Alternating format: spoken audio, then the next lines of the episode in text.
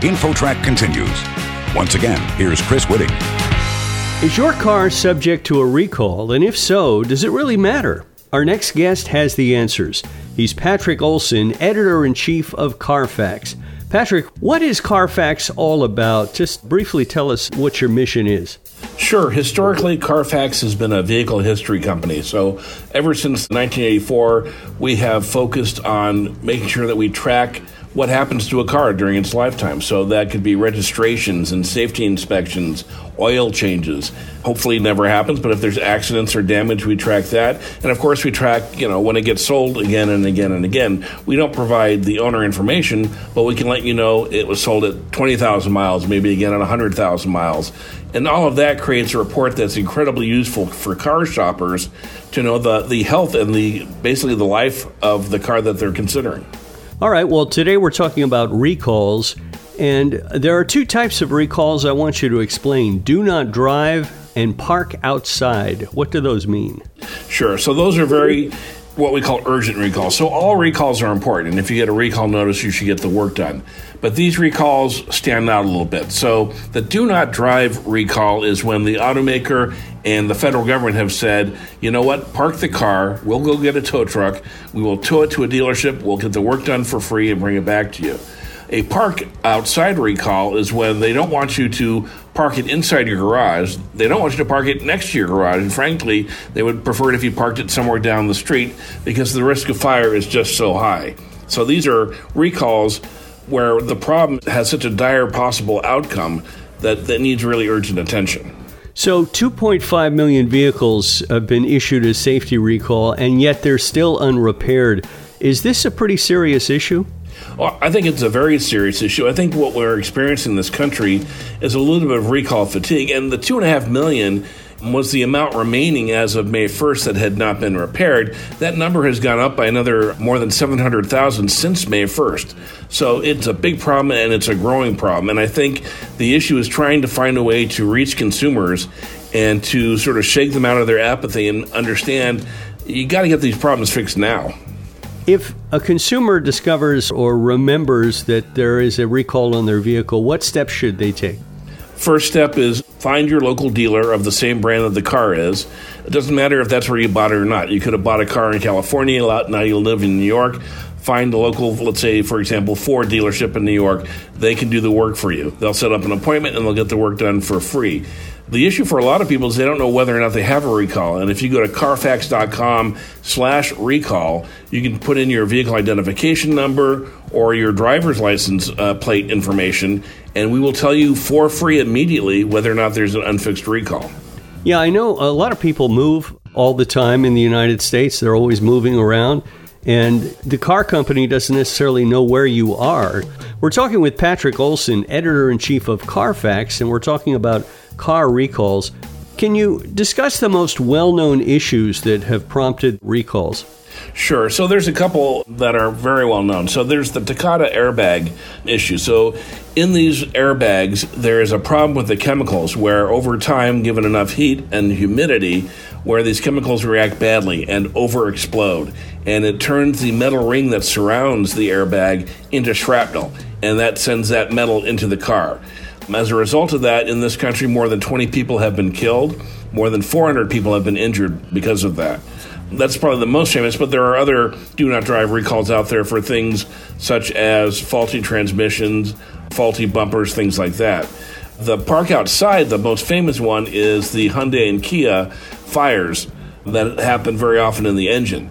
The National Highway Traffic Safety Administration has documented more than 3,000 fires nationwide based on those models. So these are pretty serious outcomes.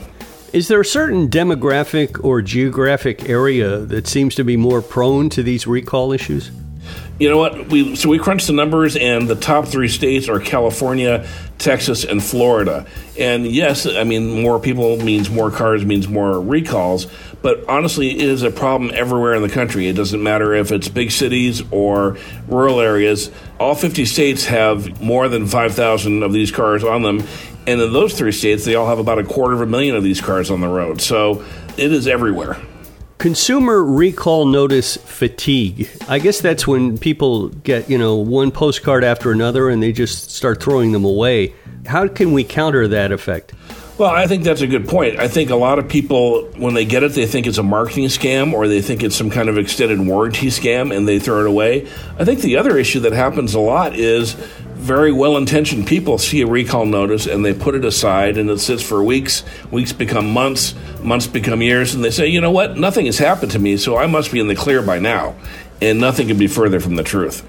What kind of efforts are the state and federal governments and the auto industry doing to help these car recall issues get addressed? We work at Carfax with the Alliance for Automotive Innovation, which is almost all of the automakers in the U.S. And we've created what's called the Vehicle Recall Search Service. And now, about uh, half a dozen states California, New York, Texas, Illinois, Maryland, and some others use the service whenever there is either a registration, re registration need, or a safety inspection need.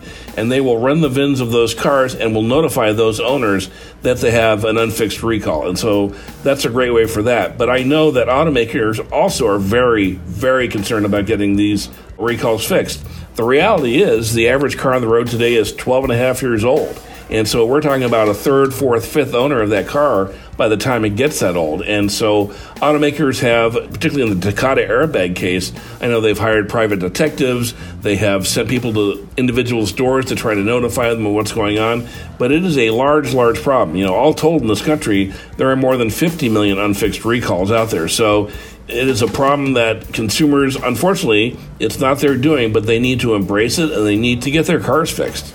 Now, this is just anecdotal, but I know someone who got a recall notice. It may have been on the airbag that you mentioned. They contacted the dealer, and the dealer said, Oh, they're a year behind on that. Just don't worry about it, it'll take time. What if a consumer hears that some parts, you know, unfortunately, there are recalls that are issued now where the remedy is not yet identified.